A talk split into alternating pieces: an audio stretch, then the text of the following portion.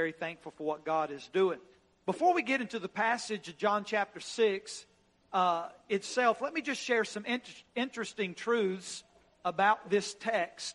Many of you already know. Uh, you already know about the feeding of the 5,000. Matter of fact, it's one of the few mir- miracles that is listed in all four Gospels. Now, there's a different angle at this miracle through the, the, the, Bible as far as these four Gospels. They all kind of shed different light on it. I love John's rendition of it. It focuses on the lad and the miracle there, but, but uh, this is a, a great miracle that takes place between John 5:47. Look in your Bible. Between John 5:47, which is the last verse in chapter 5, and John chapter 6, verse number 1, there's about a six month gap. Now, if you want to know what happens in this six month gap, because John doesn't really tell about it, then you have to go over and read uh, Matthew chapter 4, verse 23, to about Matthew chapter 14 and verse number 12. It's about Christ and what he did, healings and all the stories that happened there. You can go on and you can read in Mark chapter 1 and, and, all the way through about half of Mark chapter 6. That's literally what happens between John 5:47 and John 6 verse number 1. Isn't that interesting? So John uh, does not record some of what Mark records or what Matthew records, but John focuses on uh, how Jesus deals with individuals, how Jesus deals with, uh, with this particular instance with this lad and with the disciples. The other synoptic gospels, Matthew, Mark, and Luke, they deal with more of the masses and they focus on how Jesus dealt with the villages and the crowds and the different things there. And so as we approach this, we see that it's been a very busy season for the Lord and his disciples. Matter of fact, in John 5, he's been dealing with those religious crowd. I mean, these religious Pharisees, they've been all over him, especially after healing a man uh, on the Sabbath day. And this man tells them that it's Jesus Christ. And so Jesus and his disciples were physically exhausted. They needed some rest and relaxation. Jesus planned for them to get away together for a while, so they get in a boat and they cross over the Sea of Galilee into the hill country, and they were going to take a, a, a break. And let me just say, there's nothing wrong with taking a break. Uh, I'll be I'll be honest with you. I love people. I do. I love people. I told you last week I'm a little introverted, not a little, a lot. I'd much rather be in a place of seclusion, in the woods somewhere, uh, doing something around the house and not having to deal so much with t- talking and, and, and, and being around lots of people at certain times. But I love people. I love our people. I love ministering to our community. But after a while, you get wearisome. Dealing with pre- people sometimes can, can be taxing on someone. It can, it can be weary because when you deal with people, you deal with problems sometimes, right? and you deal with different types of people and you deal with all kinds of struggles. And so Jesus, of course, dealt with all kinds of different people. Jesus and his disciples were very exhausted. Matter of fact, Mark chapter 6, we don't have time uh, really for sake of time, we don't turn over there, but Mark chapter 6 and verse 31, Jesus says to his disciples, and I'm paraphrasing, but he says, Come away by yourselves to a lonely place and rest a while. So Jesus wanted his disciples to rest from their ministering and resting. Hey, by the way, church, look at me. That shows us that Jesus was, of course, he was all God, but Jesus was all man. He did get weary. He did get tired. Jesus didn't go on this earth and, and, and just never ran out of energy and never slept, never got hungry. Jesus was actually weary. And Jesus told his disciples to get inside this boat and to go across the Sea of Galilee. And by the way, I've been on that sea. It's a large sea. And it's about a three mile journey across the Galilean Sea by boat. A crowd of people, they see Jesus get in this boat and they see his disciples get in the boat. So they begin to walk the shoreline Jesus is going across the boat and across the sea, and the, and the rest of the crowd, they see Jesus get in the boat. So they said, you know what? We're going to meet him over on the other side. That's a 10 mile journey. So Jesus gets on the other side. They probably sat down, take a break. They're probably getting a breather. And all of a sudden, here comes the masses around the Sea of Galilee. And I can imagine the disciples kind of like, oh, brother. He, they come because the Bible says in John 6 1, it says this After these things, Jesus went over the Sea of Galilee, which was the Sea of Tiberias, and a great multitude followed him because they saw his miracles, which he did on them that were diseased. So Jesus is dealing again with this crowd that he was actually trying to go across and rest from. Why, where did all these people come from? The Bible says in verse 2 a great multitude followed him. Jesus, and look at verse 3 and Jesus went up into the mountain. There he sat with his disciples. And the Passover, a feast of the Jews, was nigh. This is the reason there was a large crowd. I'm going somewhere, so stay, stay with me. The reason there was so many people at this time in Jerusalem was because it was the feast of the Passover. And people were just there. There could have been, there could have been upwards to a million to two million people in Jerusalem at the feast of the Passover. And all of these people were following Jesus. He had attracted this large crowd. Why were there so many people there? Because John 4 says it's the Passover time. The Bible says that Jesus lifts up his eyes. He sees the people coming to him. One writer said that Jesus and his disciples were peopled to death and needed a vacation but it was not to be on this day.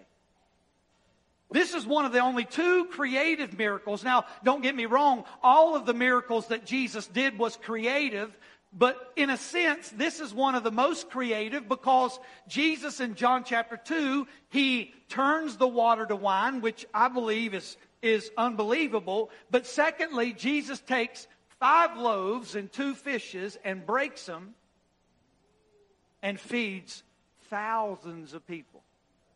Now, I believe all the miracles of our Lord is pretty awesome, but these two, man, they're pretty incredible. In this miracle, the fish were small fish. The Bible says in verse number 5, and when Jesus lifted up his eyes, he saw a great company come unto him, and he saith to Philip, Whence shall we buy bread that these may eat? So now we got a problem. And this he said to prove him, for he himself knew what he would do.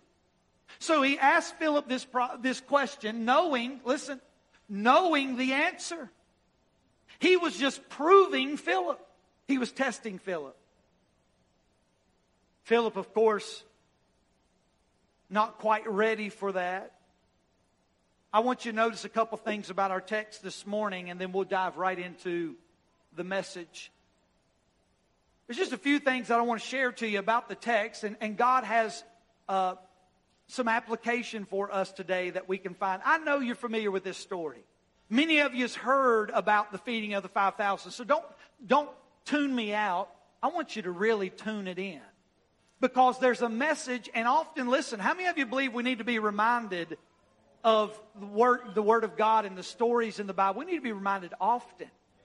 Because the Word of God is Listen, it's inexhaustible. So, meaning that I don't care if you've heard this story, and I've preached from this text, and I've heard it time and time again, but God has a word for every one of us in here today. No matter where you're at in life, God has something for you to leave here with meditating on. Now, the person beside you, it may be something totally different. But God has already spoke to my heart through this study and showed me a few things that I want to share with you. The first thing is this, and I want to preach to you just a little bit on this. Little is much when God is in it.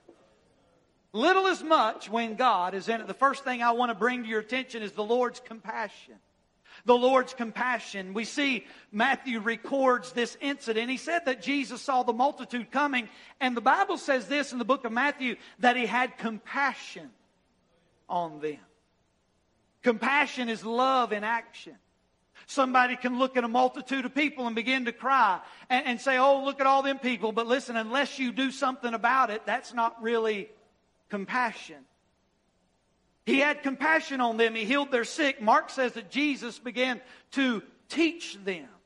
Now it's mid afternoon. Night is coming. Most of the people had not eaten since early morning. They're hungry. And the disciples realized that and something had to be done. So they go to Jesus. How are we going to handle this, Jesus? Well, there's a, a few things the disciples did in the previous Gospels or in the other Gospels. One of the Gospels insists that the disciples said, You know what we'll do, Jesus? We'll just send the people away. That's easy, isn't it? The people traveled 10 miles. They're hungry. So, Jesus, here's what we'll do tell them to figure it out themselves.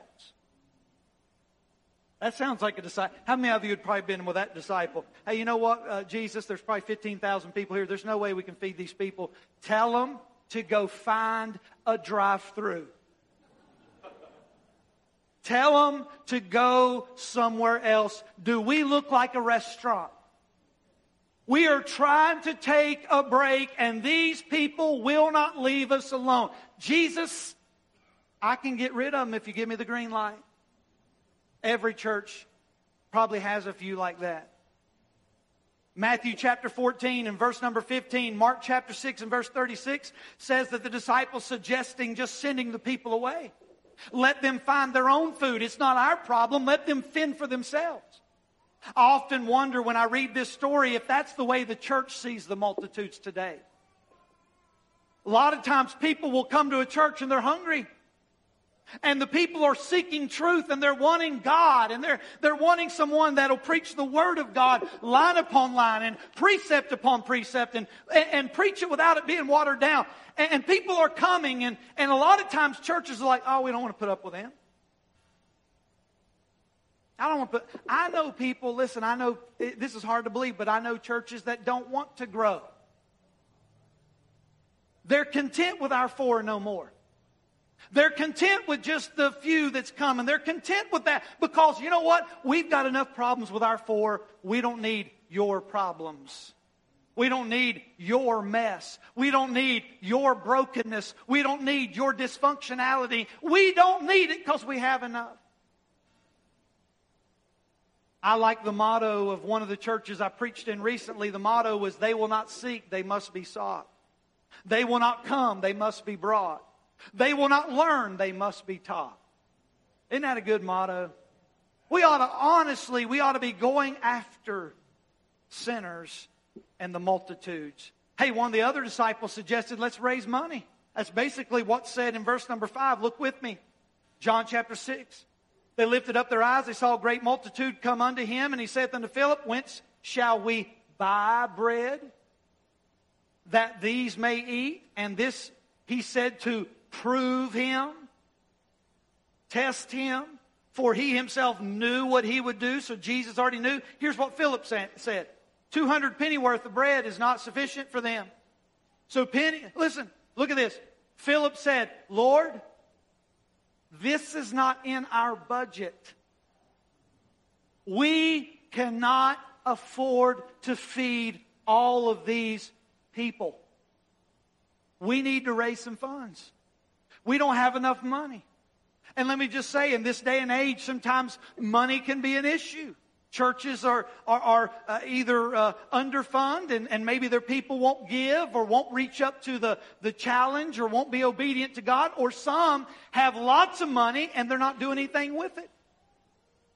I'll be honest with you, I think it's a detriment to the church to have millions of dollars sitting in a bank and not funding missions and not reaching your community and not helping the poor and not trying to help people that's down and out. Listen to me. Money can be an issue, but what Jesus was trying to show Philip is you don't need money, you've got me. We don't need to just try to figure this out with funds. You've got me. Philip's faith was tested. Our Lord often tests just like this. He, he called them in a test of trust and they came into everybody's life. Test always comes into everybody's life. And sometimes things happen in our life for no other reason than to just test us, to prove us. Remember in Genesis 22 when, when God tested the trust of Abraham by telling him to offer his son Isaac? Abraham passed the test. Remember in Deuteronomy when God tested the trust of the children of Israel for 40 years in the wilderness? God tests our trust. God gives us a test just to pass our trust. And if God only tested me as far as I already trusted Him, I wonder if I'd ever get anywhere. James says the trying of our faith brings about patience. It causes us to grow. Here's how Philip responded like, responded like most of us. We look at our own resources and we try to figure it out, and then when we decide it can't be done, then we just get upset. Look at how Andrew uh, handled it. Look at verse number 8. And one of his disciples, Andrew, Simon Peter's brother, saith unto him, There is a lad here. He, he hath five barley loaves and two small fishes, but what are these among so many? So, what basically Andrew says is, Lord, we've got something, but it's not enough. It's insufficient. What are we going to do with this little thing? And I think Jesus might have smiled when Andrew brought this little lad. And I believe Jesus is wanting his disciples to see that all they needed was standing right in front of them. And I think Andrew said to the lad, Would you be willing to give your lunch to this man? And I believe that little man said, Oh, I'd give anything to him. There's a lot that we can learn in just this little lad in this story. This is not really the message, but there is some points here that we can see this little lad because the Bible says in verse 9, there is a lad here which hath five barley loaves and two small fishes, but what are these, or what are they among so many? The first thing that I believe we can learn from this little lad is this. This little lad shows us that age is no barrier to Christ. Whether you're young or whether you're old, you can be used of God. I don't know how old this lad was, but I'm in my mind thinking that he was just a young boy who maybe that day went out on the sea and caught a few little small fishes and maybe one day running out he grabbed a couple loaves of bread and he said, you know what, I don't know how long this day's going to be, but I'm going to take my stuff and I'm going to be better than most people. I'm thinking ahead. I'm going to have lunch when they're, when they're starving to death. I'm going to have my own little supper here. I'm going to be good. God delights in using the little things, like a little lunch, like five loaves and two small fishes. And these little loaves are not loaves that we buy at the grocery store. These little loaves was just a little rounded piece of bread. What they would do is sometimes we think of fish, we think of big bass we pull out of a pond or a lake. These little fish were like the fish they have in the Sea of Galilee. They swim in schools. They're just little fish. The Bible says small. They're not big 30 pound catfish they drug out. Not big tuna or big mackerel that several hundred people could have ate on. These were small fish, and they basically would cut them up like almost like and pickle them like a sardine and spread them on a little roll, and that's that would be their fish sandwich. And he had a few rolls and two little small fishes, just enough to one person eat lunch. That's all God needed small, insignificant, little. People often look at little things and they think, man, what, what could God do with that? Let me remind you in the Old Testament, a baby moved the heart of Pharaoh's daughter. Just a little baby. Them little Pharaoh's daughters out there just out in that river and they see that little baby coming and that little vessel there, that, handmade basket that protected him, and they see that baby and compassion. You know what God was behind that? Them little Pharaoh's uh, daughters, they feasted their eyes upon this little girl, and, or this little baby rather, and their heart was moved. God was in that. God used a shepherd's rod in the hand of Moses, just a little stick. God used a sling and a rock to defeat Goliath. God used it. And there's a lad that shows the importance of availability. Hey, listen, young people, listen to this. Just be available. I mean, sometimes we read so far into the text and we're trying to pull out. Listen, this lad was available. Just Hey, you young people, listen to me. We got a lot of young people in here. Listen to me. God can use you. Just be available. Don't wait till you're 40 years old and 50 and 60 and say, okay, now I'm going to get my life serious. No, no. Hey, how about in your young years and in your teen years, you just give your heart and your life to be available? I'll have young preachers contact me and say, Preacher, how do I get a pulpit? How do I get a church? Or how do I get known? Or how do I start preaching places? Hey, be available. When a nursing home calls, go. When the jail ministry calls, go. And how about this? How about not wait for their call? How about you call them and say, hey, I'd like an opportunity? Be available. Here's the last lesson I get from this little lad is the lad shows that we never know what can happen when we bring someone to Jesus. Somebody brought the lad to Jesus. Look what happened. Bringing folks to Jesus. Now, I want you to notice the second thing, and really the final thing that we look at this morning in our text is found in verse number 10. The Bible says this, and Jesus said, Make the men sit down. Notice what he says. Now there was much grass in the place, so when the men sat down in number, about 5,000. We see the Lord's compassion, but we also see the Lord's command. The Lord takes over. And he commands everyone to be seated. Sit down where you at. There's grass. I've been by them Golan Height Hills there off the Sea of Galilee. They think that this is where Jesus performed this wonderful miracle as he stood at the bottom with the, the Sea of Galilee behind him, and the crowds would have been on those grassy hills. And I, it's never really said, but really a miracle that goes unmentioned is how all them people heard him. Oh, but the natural acoustics and all. Now, listen, I don't care how good the acoustics are. If you're talking to 15,000 people in open air without a microphone, it's supernatural if every one of them can hear you. And everyone heard them, and the disciples are out there helping, and all the people are seated. Philip and Andrew both failed the faith test, but they passed the obedience test, and obedience is always the channel through which faith comes. God did not just throw the disciples away and say, okay, I'm not going to use you since you failed. I'm thankful that He doesn't throw anybody away, aren't you? And He places them in a place and says, Now I want you to obey. And the disciples start helping Jesus with the crowds. Jesus used his disciples in this miracle. I want you to notice how Jesus handled this, and we're done. Look at verse number 11. And Jesus took the loaves. I want to just stop right there and say, Jesus took it. He took the loaves, he took the little boy's lunch.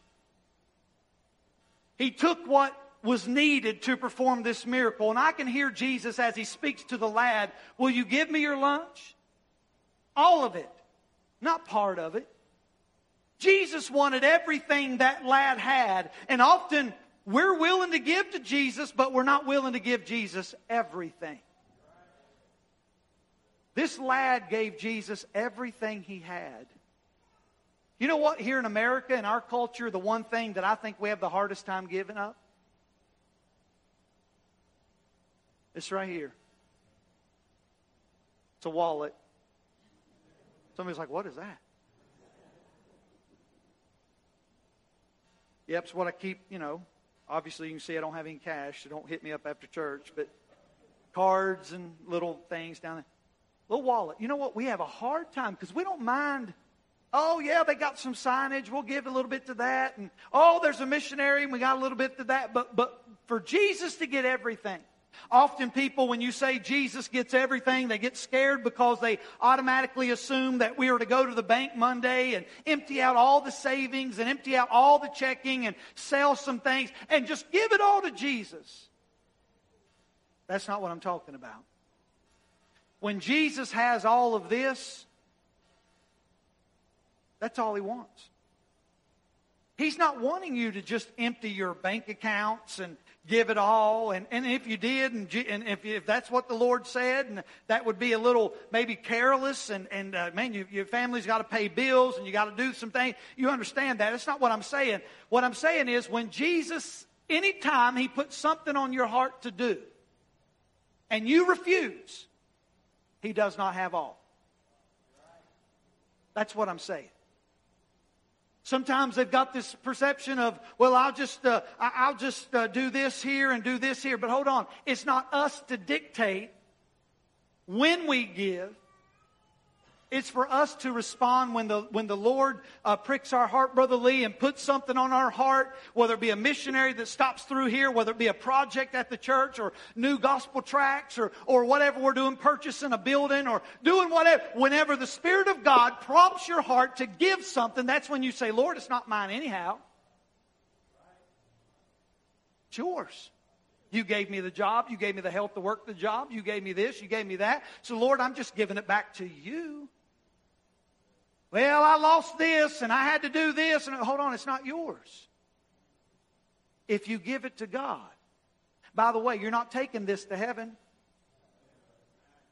When you die, it's something for your kids to fight over, something for the bank to possess. We work so hard our whole life to, to fill up a big bank account and to have plenty of this and to retire and to do all these things. But yet, when you take your final breath, this does not matter. So why does it matter so much right now? It's become a God in America. I know it's quiet. I didn't mean to preach on finances, but it's in the text. They could not afford, they, the, the, the, disciples were trying to understand, listen, this is, uh, we, we can't afford this. We don't, with 200 pennyworth, we, we don't have enough, Lord. See, Jesus was waiting for them to realize that they were missing the whole point of what he's trying to say. Jesus grabs the lad's lunch. And by the way, may I remind you that he never asked us to give him what we don't have. He just wants what we do have. He took it. Hey, look at number uh, verse 11 again. He he took the loaves and then he had given and when he had given thanks, he blessed it. Stay with me. He blessed it. He looked to the Father and he began to bless what he's about to do. The people are waiting patiently. They, they've got their ears cupped to, to maybe listen to what Jesus is saying and he bows his head and he, or maybe he looks up into the heavens and he blesses what God is about to do. And no doubt he probably gave thanks for that little lunch that boy had. Maybe, maybe he asked God to bless that little boy. Bless this food. How embarrassing it would have been to thank God for the food for the multitude if it had remained five loaves and two small fishes. Why did Jesus bless the food? In blessing it, it was something put into that had not been there before.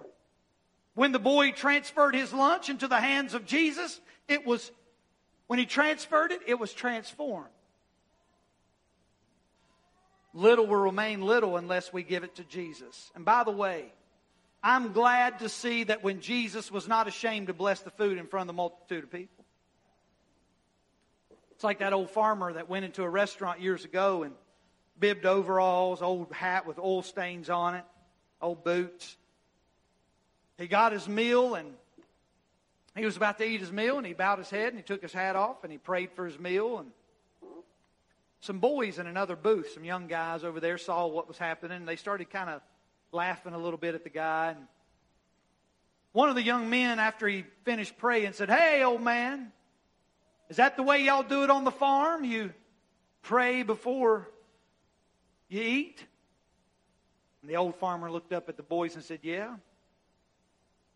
That's what we do. He said, Does everybody do that on the farm? Does everybody give thanks like that? He said, No, not everybody. He said, The hogs don't give thanks. The hogs don't give thanks. My dad, when we moved to North Carolina, I was just a little boy. I was five years old. He took a church there. Four, I was four years old and this my dad was trying to get this church off the ground and just pastor and the neighbor beside the church was uh, i forget her name uh, older lady older lady uh, she was a member of the church but was unable to come she had hogs behind her house. It was an old farm. Well, I grew up out in the country, and it was, I mean, the church was across a cornfield, still is.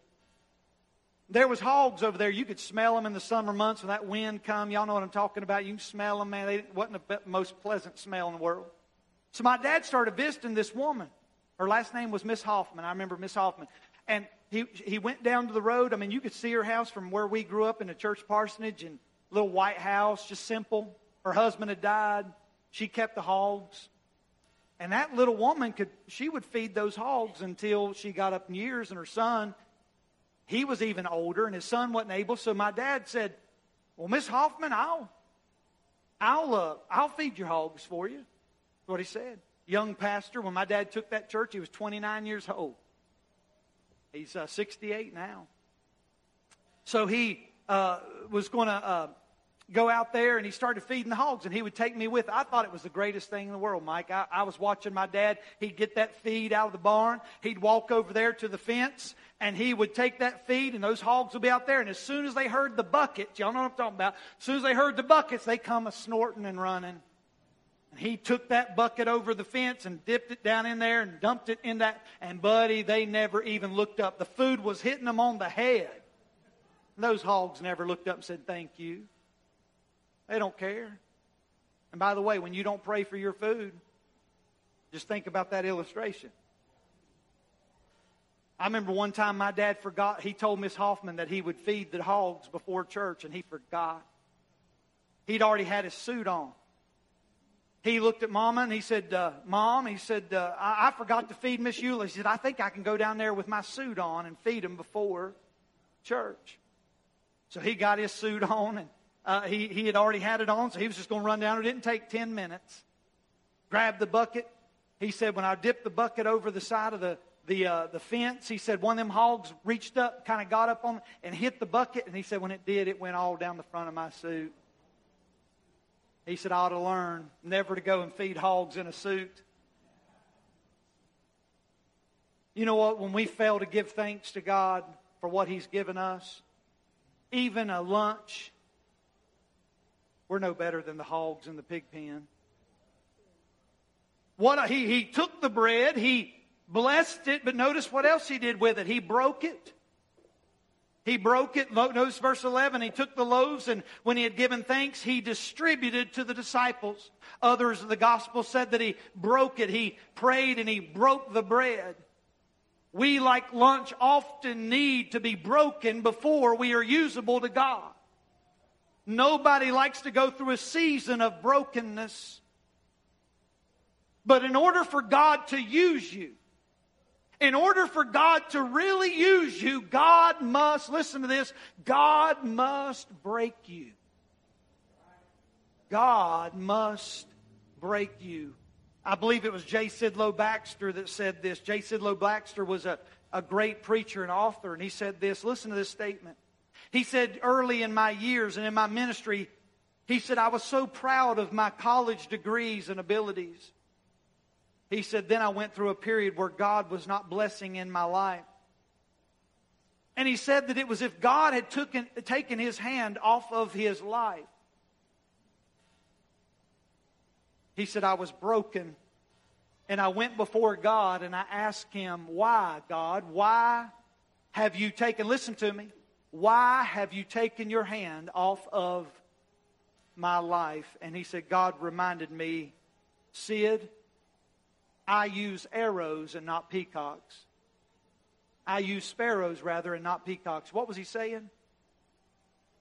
Quit walking around here and strutting like you are somebody. And just realize humility will get you further than anything else. God will use a little sparrow. God can use you. Brokenness, He broke it. Hey, number four, He not only broke it, but He used it. Look with me in verse number 12. He used it. And when they were filled, He said unto His disciples, Gather up the fragments that remain, that nothing, listen to this, that nothing be lost. That nothing be lost. Let me just say that Jesus must have taken that first loaf and broke it in half. and given some to John, then to Peter, then to Philip, then to Andrew, and they would give it out, and then they would come back to Jesus, and not one crumb, not one morsel was passed out to the people that had not first been blessed and distributed by Jesus Christ. I can see Andrew maybe holding a full basket in his hands when he offered the bread and fish to someone, and, and with a mouthful of bread in their, in their mouth, they made it looked at Andrew and said, I'm, I'm full. I can't handle anymore. I'm, I'm full. What? People did not just get fed that day, they were filled. Jesus don't do something halfway, Brother Joseph. He don't perform a miracle like that and then people leave and they're still hungry. Let me just say this. When you really get in the Word, I mean, you really study it and you believe it and you meditate on it and you get in it, guess what? You're not going to walk away hungry. This Word of God's going to fill you up. Jesus distributed it, He broke it, and then He, he used it. He used it for His glory. And I imagine the wonderful joy and the wonderful commit, uh, contentment that that boy felt when he saw that Jesus and what He had done with His lunch. And there is no way he could have imagined what would have come from this simple offering that he gave to Jesus. And likewise, you and I cannot imagine what will come from our lives being surrendered to his will. You may be sitting in here this morning and may think, well, what could I do? What do I have that I could bring to Jesus? Pastor, I can't preach behind that pulpit. I, I can't teach in front of people. I'm, I'm just not like that. I, I can't get up there and sing. What can I do? Hey, can I ask you, what have you given to him?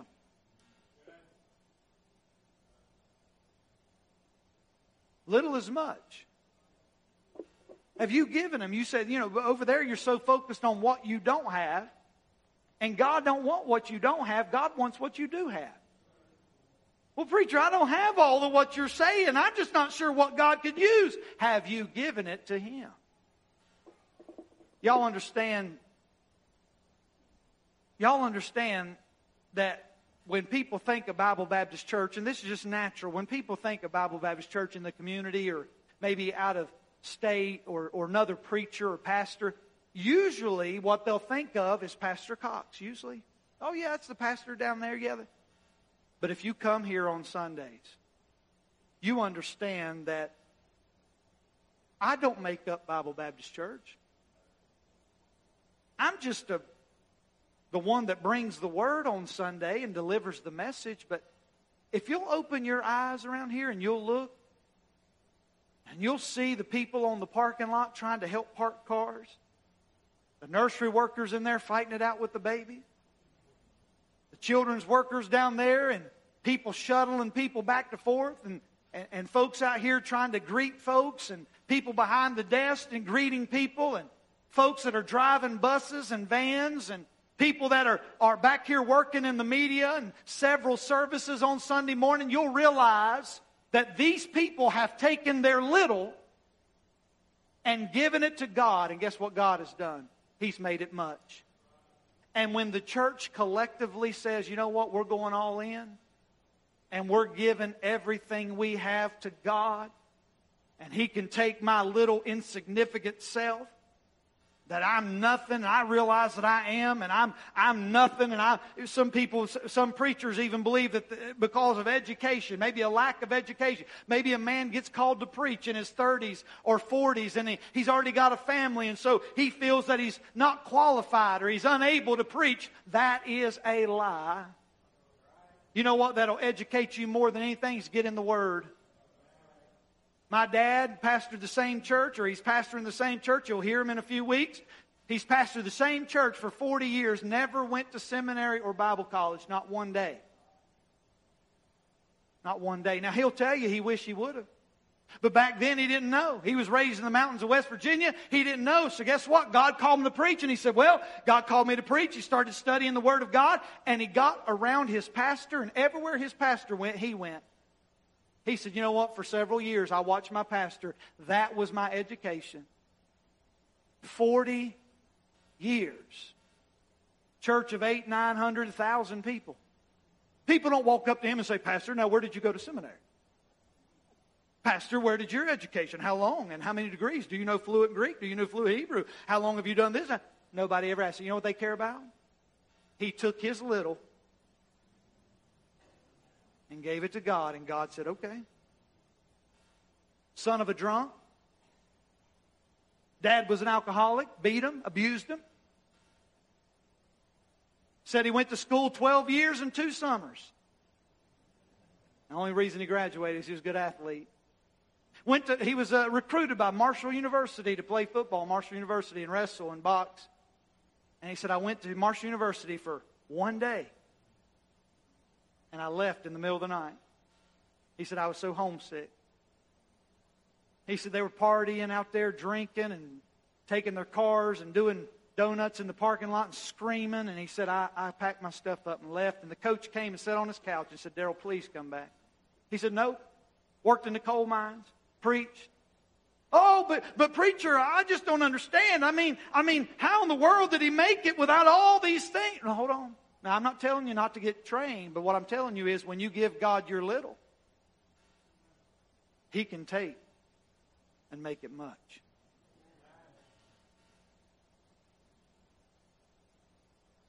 So, so many people that I talk to today, just in passing or in counseling, they'll say, Preacher, I just feel so, I'm not even fit to do, I'm just so nothing. And sometimes we want to look at them and say, Oh, just get some self confidence. I'm, I'm so careful to even say get self confidence because that's so opposite of what the Bible teaches. We do have a lot of self confidence in society today, and maybe that's the problem. That we've put so much confidence in self that we have lacked confidence in a man that can feed thousands with just two small fishes. My confidence is in Christ. The reason I'm able to even stand here this morning, God knows in my heart, and I'm not trying to embellish Brother Joseph, God knows, and I say this and you might get tired of it, but I do not belong where I'm at today. Tomorrow I'll get in a truck and I'll drive to Gatlinburg, Tennessee or Pigeon Forge and I'll preach two times this week to over 4,000 teenagers. If you would have told me that at the age of 15, 16, 17 years old, if you would have said, Oh, Steve, you'll be preaching of a church uh, in Simpsonville, a growing church, and you'll be preaching to thousands of teenagers, hey, wouldn't have believed you because it would have scared me to death. And you know what? It still does. I get in my office every Sunday morning and about having nervous breakdown. And I'm not exaggerating. God knows my heart. You ask my wife over here, my stomach's tore out of the frame every Sunday. Starbucks won't tame it. Just sit over there. And listen, I'll look up there because my window down in my office looks up here at the parking lot. And I just see car after car, and I'm thinking, Lord. And it ain't that I'm not happy that people are here, but I'm wondering why they're here. I got to preach to them. It's not natural. But at 16 years old, I walked an aisle at a youth camp and I said, Lord, if you'll take my little, you'll just take my little, God will make it much. He wants yours. Somebody asked me this week, I'm through. Jacob, you can come. Somebody asked me this week, Preacher, why are we not seeing preachers called to preach anymore? Have y'all wondered that? When's the last time you seen a man called to preach? I'm talking about in a service and an invitation. Let me say this listen. God is still calling. Men are not answering. We need the attitude today God, if you'll take my insignificant self, will you make it much? Take my little, take my family. Lord, what could you do with my little family? We're so dysfunctional. We're so messed up. We're so broken. God, what can you do with this little family? What could God do with your family? What could God do with you? God put a burning desire in your heart? You teenagers out here, what, what could you do if you brought your lunch to Jesus? I ask most teenagers today, what are you going to do with your life? Well, I think I'm going to go to school and get a degree in this, and I think I'm nothing bad. I think it's great. But I very seldom ever hear a teenager say, I'm just going to do what God wants me to do. Now, as parents, we're like, oh, oh, I want a little bit more. I want to know a little bit more about what, what does that mean? Well, I don't know. But mom and dad, sometimes we need to let go and say, God, you have my children. Amen. Little as much when God is in. Let's close.